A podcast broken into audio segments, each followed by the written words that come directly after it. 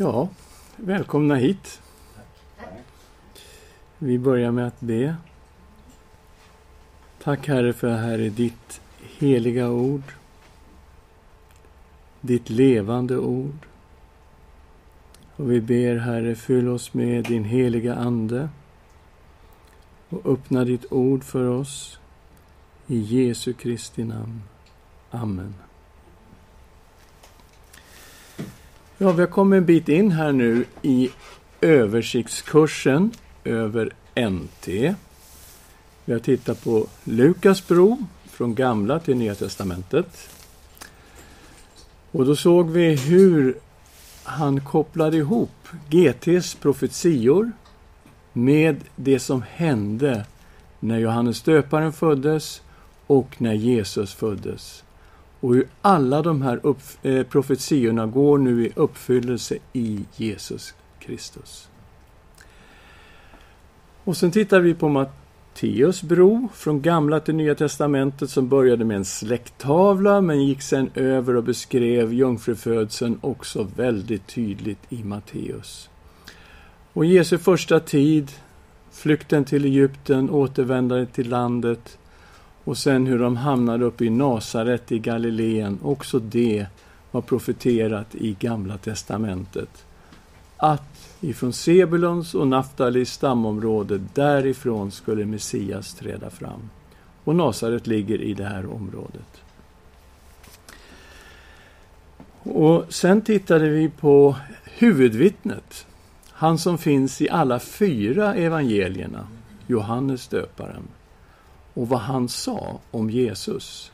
Och det var ju fantastiska saker som han sa om Jesus. Han talade om Jesu preexistens, att Jesus fanns innan han föddes. Han talade om att Jesus var Herren Gud själv, den som skulle komma. Hans uppdrag utifrån Jesaja 40, att vara den som var rösten som ropade i öknen, bana väg för Herren. Och att Jesus var så mycket större än Johannes. Johannes var inte ens värd att knyta upp hans sandalremmar. Och varför Jesus hade kommit. Han var Guds lamm som kom för att ta bort världens synd. Och vem han var. Han hade fått ett tecken från Gud när han kallades till att döpa. Och det var den över vilken han såg den helige Ande komma ner över och förbli över honom. Han var den som döpte i helig ande. Och Johannes säger, jag har sett det och jag har vittnat, han är Guds son. Så det här är ju vittnesbörd som kom från Johannes och vi såg också att några av de innersta lärjungarna hos Jesus hade först varit hos Johannes. Och det gav en annan bild till vad som faktiskt hände sen när de kallades till att bli lärjungar till Jesus. Och nu går vi vidare. Nu ska vi titta på det vi kallar för synoptikerna. Det är de tre första evangelierna. Matteus, Markus, Lukas, Johannes. Och de överlappar ju varandra ganska mycket. Så vi ska försöka ta lite av ett huvudtema här genom de här tre. Och vi börjar där de börjar. Direkt efter Jesu dop har vi Jesu frestelse. Och vi ska läsa ifrån Lukas evangelium. Vi är i det fjärde kapitlet och vi läser vers 1. Uppfylld av den helige Ande återvände Jesus från Jordan och fördes av Anden omkring i öknen där han frestades av djävulen i fyrtio dagar. Under de dagarna åt han ingenting och när de var förbi blev han hungrig. Så här väcker ju en fråga på en gång att han, den heliga Ande har kommit över Jesus, han är uppfylld av Anden och det är ju Anden som leder Jesus ut i öknen där han frestas av djävulen. Och det ser ju ut som detta var fullständigt nödvändigt att han måste möta djävulen öga mot öga, så att säga. Och hur ska vi förstå det här? Ja, när man läser det Nya Testamentet, då lägger man märke till att det finns två riken i världen. Det är Guds rike och det är djävulens rike. Det är mörkrets välde och det är ljusets välde. Den här uppdelningen hittar vi på flera ställen.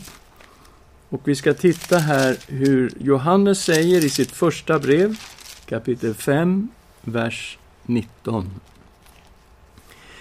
Vi vet att vi tillhör Gud och att hela världen är i den ondes våld.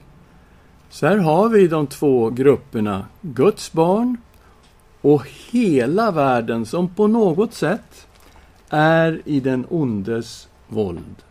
En uppdelning mellan människor i två riken, mellan Gud och den onde.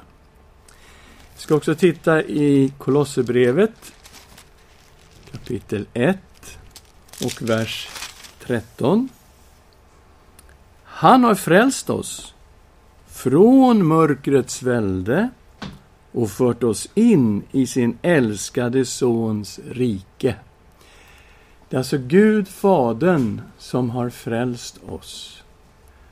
Men han har frälst oss då från ett välde, ett rike, mörkrets rike. Och när han frälste oss så förde han oss in i ett annat rike, i Guds rike, sin älskade Sons rike. Så det finns den här uppdelningen i Nya testamentet.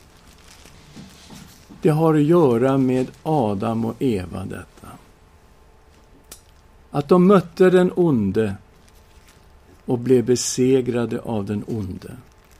Och Adam och Eva blev representanter, de är representanter för hela mänskligheten.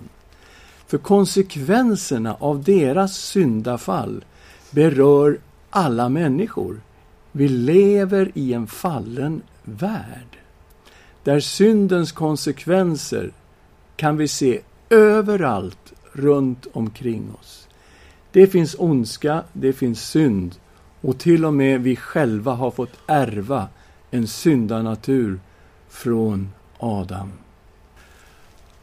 Och det här är ju fiender som vi inte kan besegra. Det gäller synden, vi kan inte besegra synden. Det gäller djävulen, vi kan inte besegra djävulen. Men vi kan ju heller inte besegra döden. Det som är den yttersta konsekvensen av synden.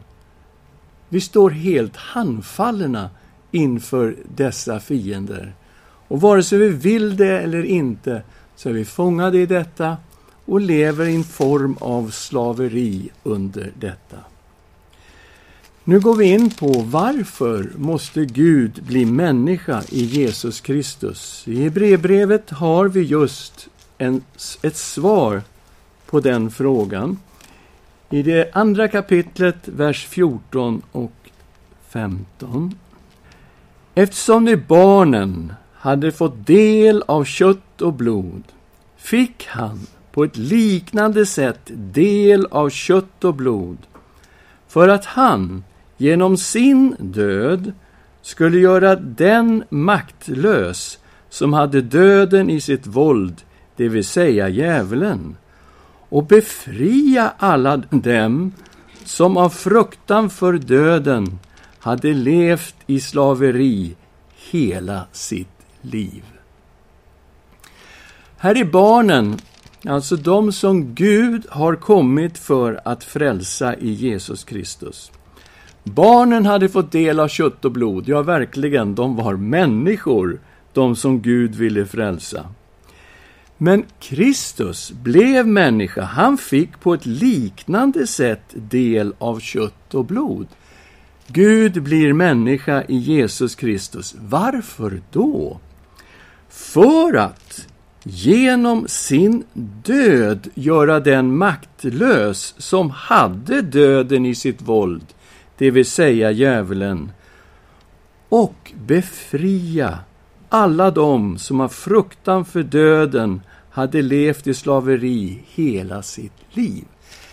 Därför blir Gud människa i Jesus Kristus, för att frälsa en förlorad värld och för att besegra Satan och besegra synden och besegra döden.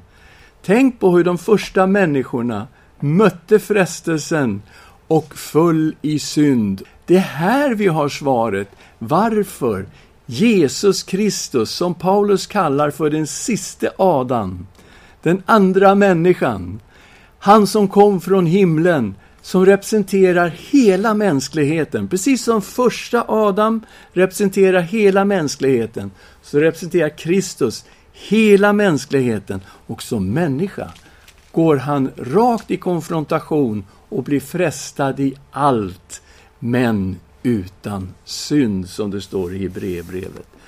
Vi kommer tillbaka här nu till Lukas kapitel 4. Uppfylld av den helige Ande återvände Jesus från Jordan och fördes av Anden omkring i öknen, där han frestades av djävulen i fyrtio dagar. Under de dagarna åt han ingenting och när han var förbi blev han hungrig. Den onde siktar in sig på Jesu identitet i hans frestelser.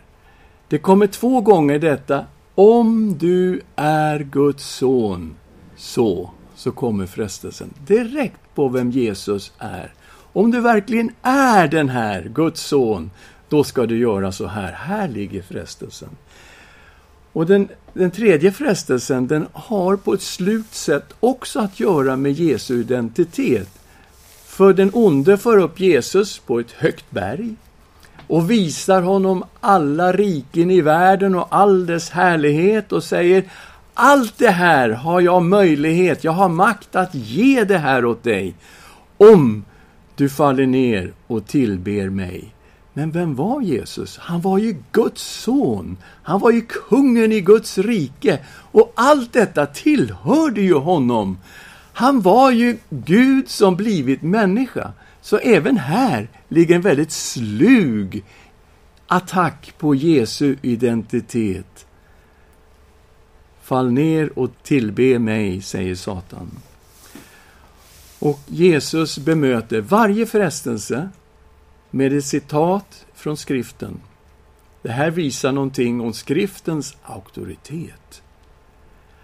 Han citerar femte Mosebok och han gör det också i fullständig lydnad inför Fadern och vi måste komma ihåg i den helige Andes fullhet. Och Det här är någonting som vi kan ta till oss som blir frestade gång på gång i den här världen. Gudsordet, den helige Andes fullhet och lydnad för Gud. Den helige Ande leder Jesus ut i öknen och från öknen leds han till Nasaret i Galileen. Det var där han hade vuxit upp. Och vi ser här att Jesus var fullständigt medveten om sitt uppdrag. Vi kommer till fjärde kapitlet Lukas, vers 16. Så kom han till Nasaret, där han hade vuxit upp. På sabbaten gick han till synagogan som han brukade. Han reste sig för att läsa ur skriften och man räckte honom profeten Jesajas bokrulle. När han öppnade den fann han det ställe där det står skrivet Herrens ande är över mig. Ty han har smort mig till att predika glädjens budskap för de fattiga. Han har sänt mig för att ropa ut frihet för de fångna och syn för de blinda och för att ge de betryckta frihet och predika ett nådens år från Herren.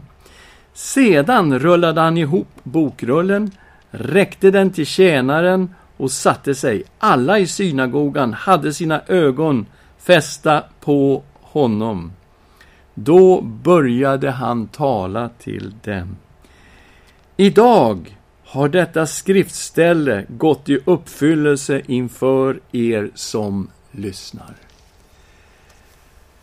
Han visste precis vem han var. Han visste att han var den här som profeten Jesaja hade skrivit om. Och den helige Ande hade ju kommit över Kristus i dopet.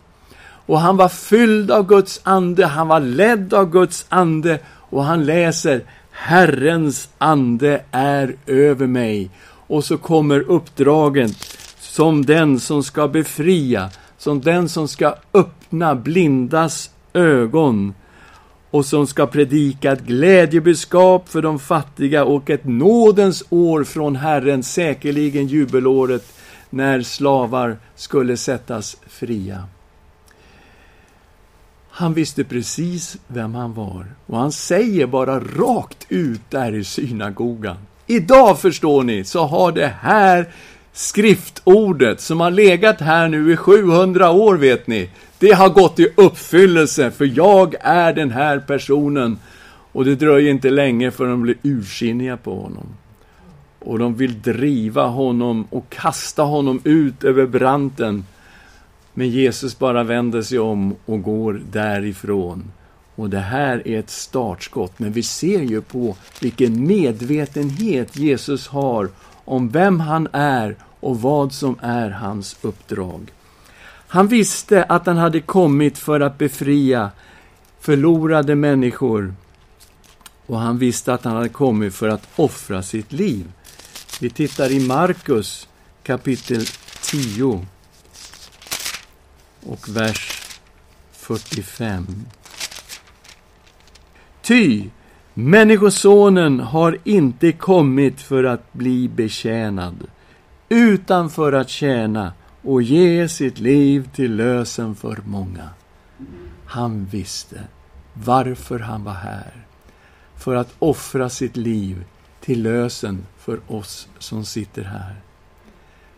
Och vi har just varit i Israel, eller hur Lennart och Lilian? Och vi har stått där uppe på berget och tittat ut över den här fantastiska slätten som vi ser framför oss här. Jesus har en strategi han har en plan hur det här ska utföras. Han kallar lärjungar. Och han hade någon form av bas uppe i Kapernaum som ligger i norra delen av Genesarets sjö. Och vi har det här fantastiska fiskafänget. Nu kommer vi ihåg att han redan har träffat de här lärjungarna. Petrus, Andreas, Johannes och troligen också Jakob. Det ser vi i Johannes evangeliet 1. Men han kommer där gående vid stranden. Och där var Petrus och Andreas vid sin båt och Jakob och Johannes vid sin båt. Och de håller på och greja med näten. De har varit ute och fiskat och de har inte fått någonting. Och Jesus säger till Petrus, kan jag få låna din båt ett tag och predika? Och Petrus säger, visst, varsågod. Och Jesus sätter igång och undervisar folket från båten. Och sen säger han till Petrus, kasta ut på djupet. Och Petrus säger, men vi har jobbat hela natten. Men så kommer han ju på vem det är som säger det här. Ja, på ditt ord, Jesus, ska jag göra det här. Och de går ut med båtarna och Petrus slänger ut nätet och det säger bara Boom! Så är nätet fullt av fisk. Det är så mycket fisk att han får inte upp nätet. Och han ropar på Jakob och Johannes att komma dit och hjälpa. Och de här med nöd och näppe lyckas bärga fångsten. Och Petrus har ju aldrig varit med om något liknande. Han har fiskat på den här sjön i hela sitt liv. Han har aldrig varit med om något liknande. Och han inser nu mer och mer vem Jesus är. Han faller ner och säger Herre, gå bort ifrån mig. Jag är en syndig människa. Men Jesus säger, du ska inte vara rädd Petrus. Följ mig. Jag ska göra dig till människofiskare. Du ska fånga människor. Och det står att de lämnade båtarna där och han får de här fyra inre lärjungarna där vid Genesarets sjö. Petrus, Andreas och så bröderna Jakob och Johannes. Och man tänker, ja men det var ju klart, när Jesus gick omkring och kallade människor, då sa ju alla ja. Det gick väl inte ens att säga tja, eller kanske, eller så. Men det stämmer faktiskt inte riktigt, därför att vi möter också människor som stod och vägde inför lärjungakallelsen och som inte svarade ja. Vi har i kapitel 9, vi läser från vers 57. Medan de vandrade vägen fram sa någon till honom Jag vill följa dig vart än du går. Jesus svarade honom Rävarna har lyor, himlens fåglar har bon, men Människosonen har inget att vila huvudet emot. Har du beräknat kostnaden? Vi kommer inte att stanna kvar på en plats, vet du. Vi kommer att gå över hela Israel och till och med norr om Israel. Vi kommer att gå till Dekapolisområdet. Vi kommer att gå till väldigt många platser. Har du beräknat kostnaden? Rävarna har lyor, himlens fåglar har bon, men Människosonen har inget att vila huvudet emot. Till en annan sa han, följ mig. Mannen svarade, Herre, låt mig först gå och begrava min far. Det är inte troligt att pappa låg död där hemma, utan det var troligt att han såg det som sin uppgift att stanna kvar hemma tills pappa har dött och att då skulle han begrava honom, sen var han redo att bli en Jesu efterföljare. Jesus sa till honom, låt de döda begrava sina döda, men gå du och predika Guds rike. En annan sa, jag vill följa dig, Herre, men låt mig först ta farväl av min familj. Jesus svarade, ingen som ser sig om sedan han satt handen till plogen passar för Guds rike. Och här möter vi en som säger att han vill följa Jesus, men han har det här förbehållet att gå hem och ta farväl av familjen. Kanske menar han det här tar bara en timme eller så, eller också menar han någonting mycket, mycket mer med att ta avsked av familjen. Jesus tar bilden av en som plogar. Du har en oxe, du har en plog som går ner i jorden och det är klart, om du har satt igång och ploga och du börjar titta bakom dig, ja, då blir det inga raka fåror. Det går lite höger och vänster. Han säger, du måste titta rakt fram. Ska du följa mig, då är det det här som förväntas av dig. Och vi möter en Jesus som alltså inte var särskilt intresserade av människor som skulle följa honom med ett halvt hjärta. Han var inte det. Han var intresserad av människor som skulle följa honom med hela sitt hjärta. Titta på 14 kapitlet i Lukas.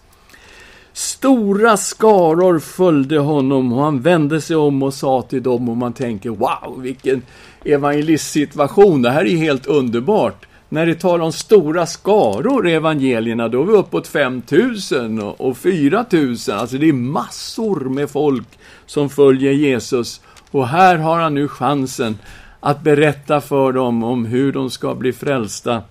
Och så kommer han med detta budskap om lärjungaskap. Om någon kommer till mig och inte hatar sin far, sin mor, sin hustru, sina barn, sina bröder och systrar, även sitt eget liv, så kan han inte vara min lärjunge. Den som inte bär sitt kors och följer mig kan inte vara min lärjunge. Om någon av er vill bygga ett torn, sätter han sig inte då först ner och beräknar kostnaden för att se om han har råd att slutföra bygget. Annars, om man har lagt grunden men inte kan bygga färdigt, är det fara värt att alla som ser det kommer att håna honom och säga Den mannen började bygga, men kunde inte slutföra bygget. Men vilken kung går ut i kriget mot en annan kung utan att först sätta sig ner och överväga om han med 10 000 man kan möta den som kommer emot honom med 20 000. Om han inte kan det skickar han sändebud och ber om fred, medan den andre är långt borta. På samma sätt kan ingen av er vara min lärjunge om man inte avstår från allt han äger. Salt är bra, men om saltet mister sin sälta, hur ska man då göra det salt igen? Varken för jorden eller gödselhögen duger det, man kastar bort det. Hör du som har öron att höra med, och vilket budskap till hela denna jätteskara människor som är så intresserade av Jesus från Nasaret att de följer honom, de har sett mirakler. Det är ett sug efter Jesus och så kommer han med detta. Vad handlar det om? Är han elak? Eller är han kärleksfull? Om vi ser på de här två bilderna. Han som skulle bygga tornet. Han satte igång att bygga, men hade inte resurser att göra det klart. Och folk som gick förbi där tänkte, vad är det här för en tokstolle? Här hänger byggnadsställningarna, det är snett och det är krokigt och det här blir ingenting. Eller kungen som ska ut i krig. Han har ju en fiende som är dubbelt så stark som honom. Och han har ju inte en chans. Han måste ju sätta sig ner och förhandla fredsvillkor, jättedåliga. Ja. Så är det också för oss. Vi har en fiende där ute som är mycket starkare än vi. Och om den fienden ska besegras, då måste Jesus vara Herre i våra liv. Han måste komma först i våra liv. Vi måste ha rätt prioritet på våra liv. Och om Jesus är vår Herre, ja, då finns det resurser att bygga det här tornet klart. Därför att Jesus Kristus, han är den som förvandlar våra liv och gör att det blir någonting av det hela. Och saltet, ja, smaka på våra liv och du ska få smaka Kristus i våra liv. Det är det han talar om.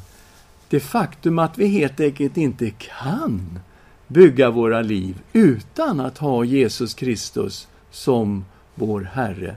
Så han säger ju detta av ren kärlek. Så här ser det ut, mina vänner. Vill ni vinna kriget? Vill ni bygga tornet klart? Då måste ni ha rätt prioritet och följa mig med hela ert hjärta. Inte kvart av hjärtat eller halva hjärtat. Så det är sådana här lärjungar som Jesus kallade.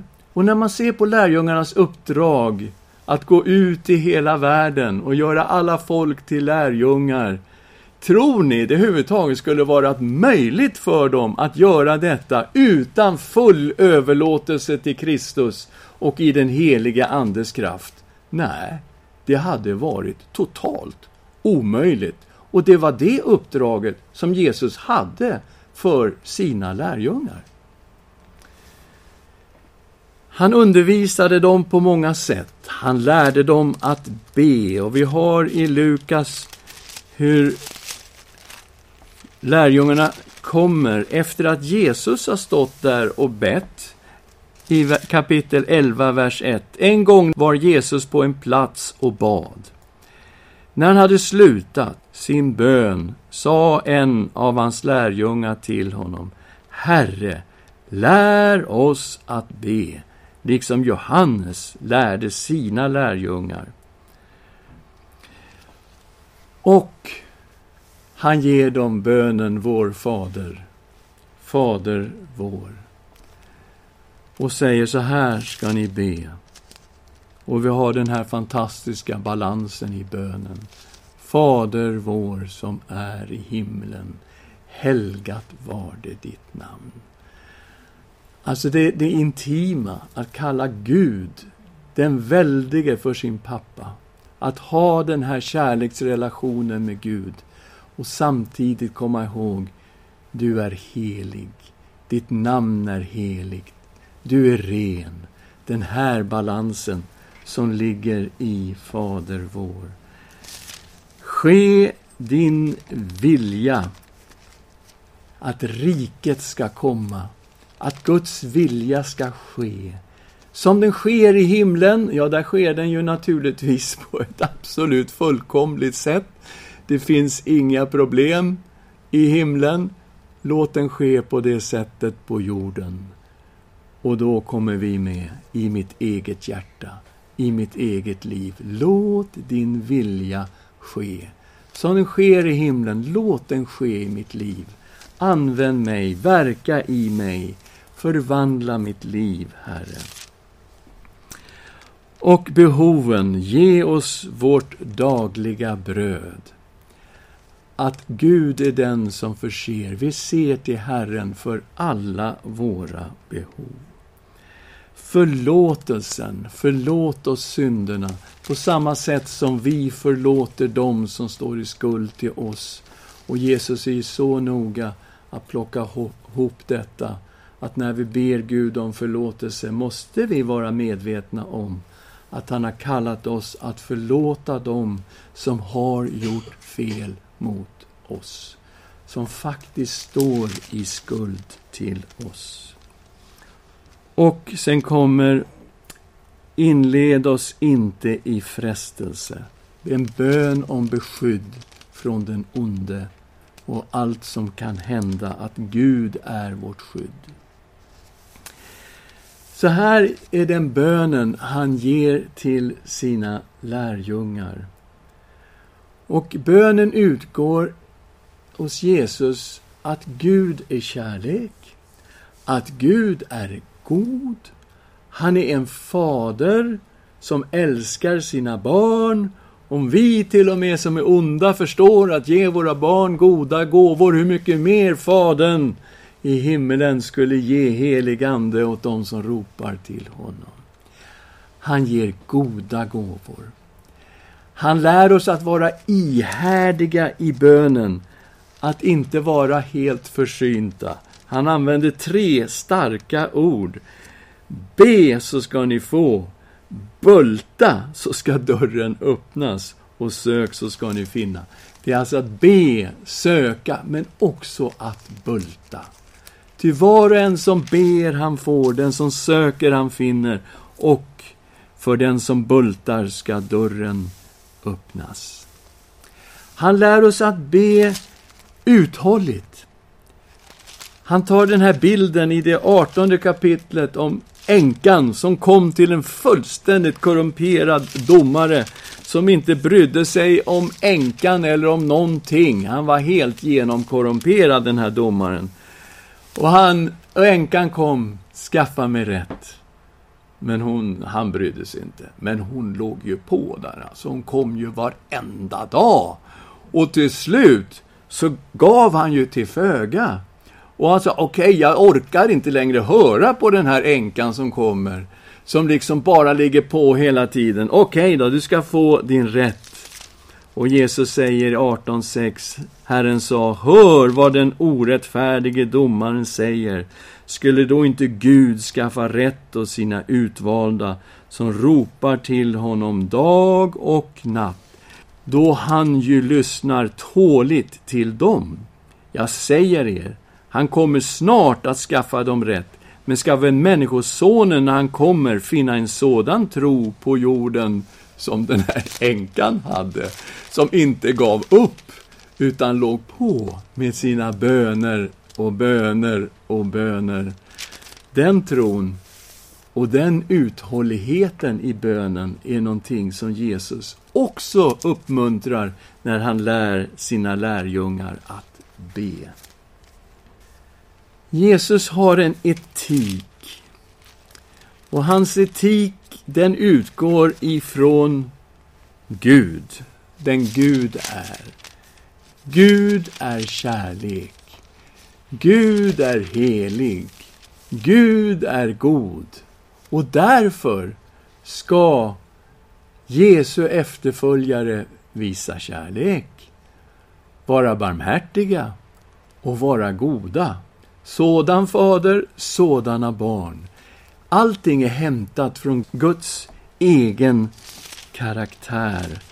Och vi har det här i Matteus 22, 34, de viktigaste buden här. Fariseerna hörde att Jesus gjorde saduceerna svarslösa och samlades kring honom. En av dem, en laglärd, ville sätta honom på prov och frågade Mästare, vilket är det största budet i lagen? Han svarade, du ska älska Herren din Gud av hela ditt hjärta, av hela din själ, av hela ditt förstånd. Detta är det största och främsta budet. Sedan kommer ett som liknar det. Du ska älska din nästa som dig själv. På dessa två bud hänger hela lagen och profeterna. Så det här är vårt uppdrag. Att älska Gud med hela vårt hjärta, med allt vad vi är. Och det får konsekvenser för hur vi lever, för Gud är god. Gud är ren. Och vi ser hur det här vävs samman när han sen drar etiken utifrån detta kärleksbudet. Hur långt ska vi gå? Jag menar, älska din nästa som dig själv, men vem är min nästa? Vi går till Lukas 6, vers 27. Men till er som lyssnar säger jag, älska era fiender. Oj! Gör gott mot dem som hatar er. Välsigna dem som förbannar er. Och be för dem som förorättar er. Jesus. Om någon slår dig på ena kinden, så vänd också den andra kinden till. Om någon tar ifrån dig manteln, så låt honom också ta din likklädnad. Vi går ner till 35 versen. Nej, älska era fiender. Gör gott, ge lån utan att hoppas att få igen något.